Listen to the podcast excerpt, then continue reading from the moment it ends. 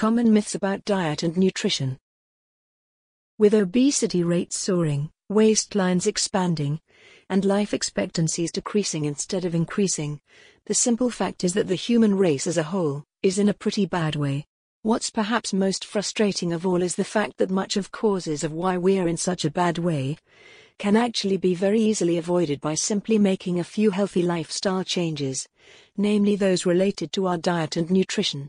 We all know that in order to live a healthy life we should eat more fresh and healthy foods, but what actually constitutes us healthy? And are we actually being told all that we need to know when it comes to healthy produce? For example, some people will tell you to avoid carbohydrates claiming them to be bad for you, whilst others will tell you to embrace them and to include them in your diet on a daily basis. Who do you listen to?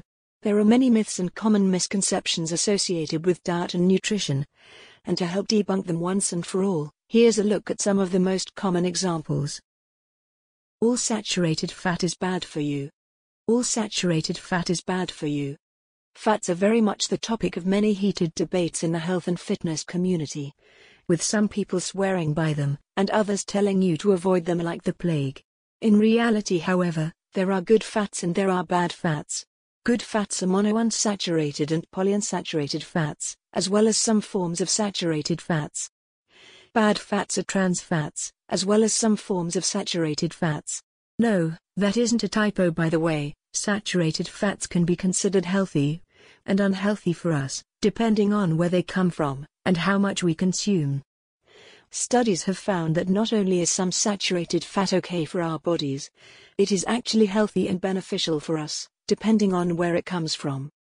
Organic eggs, coconut oil, natural unsalted butter, and grass fed meats often contain saturated fats, and these fats are considered very good for us indeed.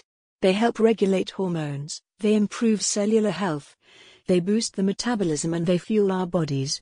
They even help lower harmful cholesterol levels and can therefore improve our cardiovascular systems. In basic terms, as part of a healthy and balanced diet, a little saturated fat from natural sources can be very good for us indeed. Low fat diets are healthier. For decades, dietitians, personal trainer, doctors, and nutritionists used to swear by low fat diets when it came to health and well being with some so-called experts telling us to eliminate fat from our diets entirely. Nowadays however, things have changed as we've discovered that fats can be very beneficial for us. Just take a look at the subheading above to see what we mean. Studies have shown that low-fat diets do not reduce the risks of cancer, they do not reduce the likelihood of heart disease or heart attacks, and they do not help us to lose weight. In fact, from a weight loss perspective, consuming healthy fat sources has been found to actually speed up weight loss. The bottom line is that your diet should include plenty of healthy and natural fat sources, avoiding sugary, processed artificial produce. Look for oily fish, organic eggs, organic nuts, grass fed meat, coconut oil, olive oil, natural butter, seeds, nuts, and avocados for your primary sources of fat.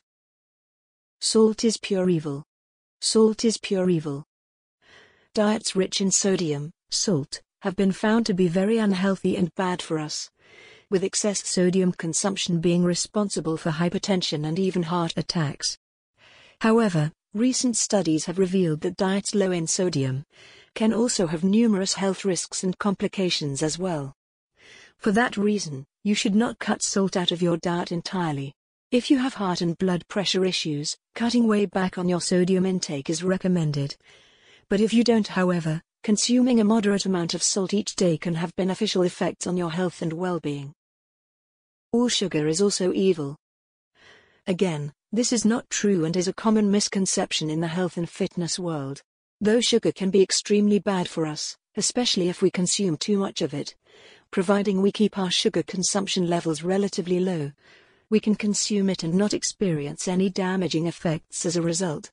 Excess sugar consumption can cause weight gains, it can interfere with hormone regulation, and it can lead to diabetes, but if we're sensible and consume it in moderation, we can still enjoy a little sugar on a regular basis without experiencing any negative side effects.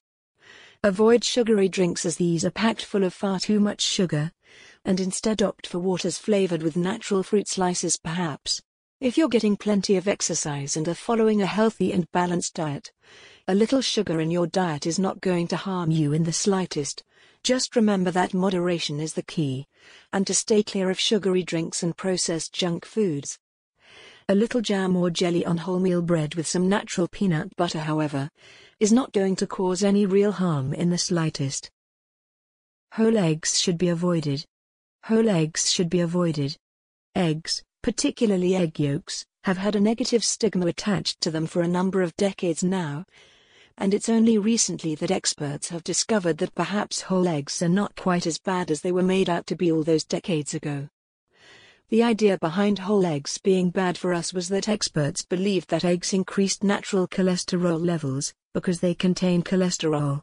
This is true, they do increase cholesterol and they do contain cholesterol.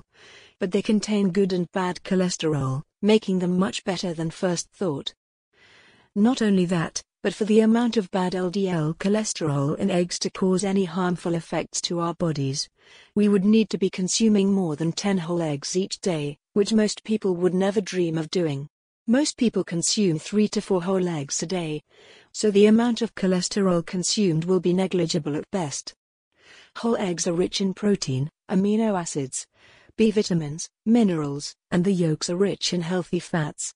Simply put, if you're looking to enjoy an omelette in the morning, two or three whole eggs will be absolutely fine.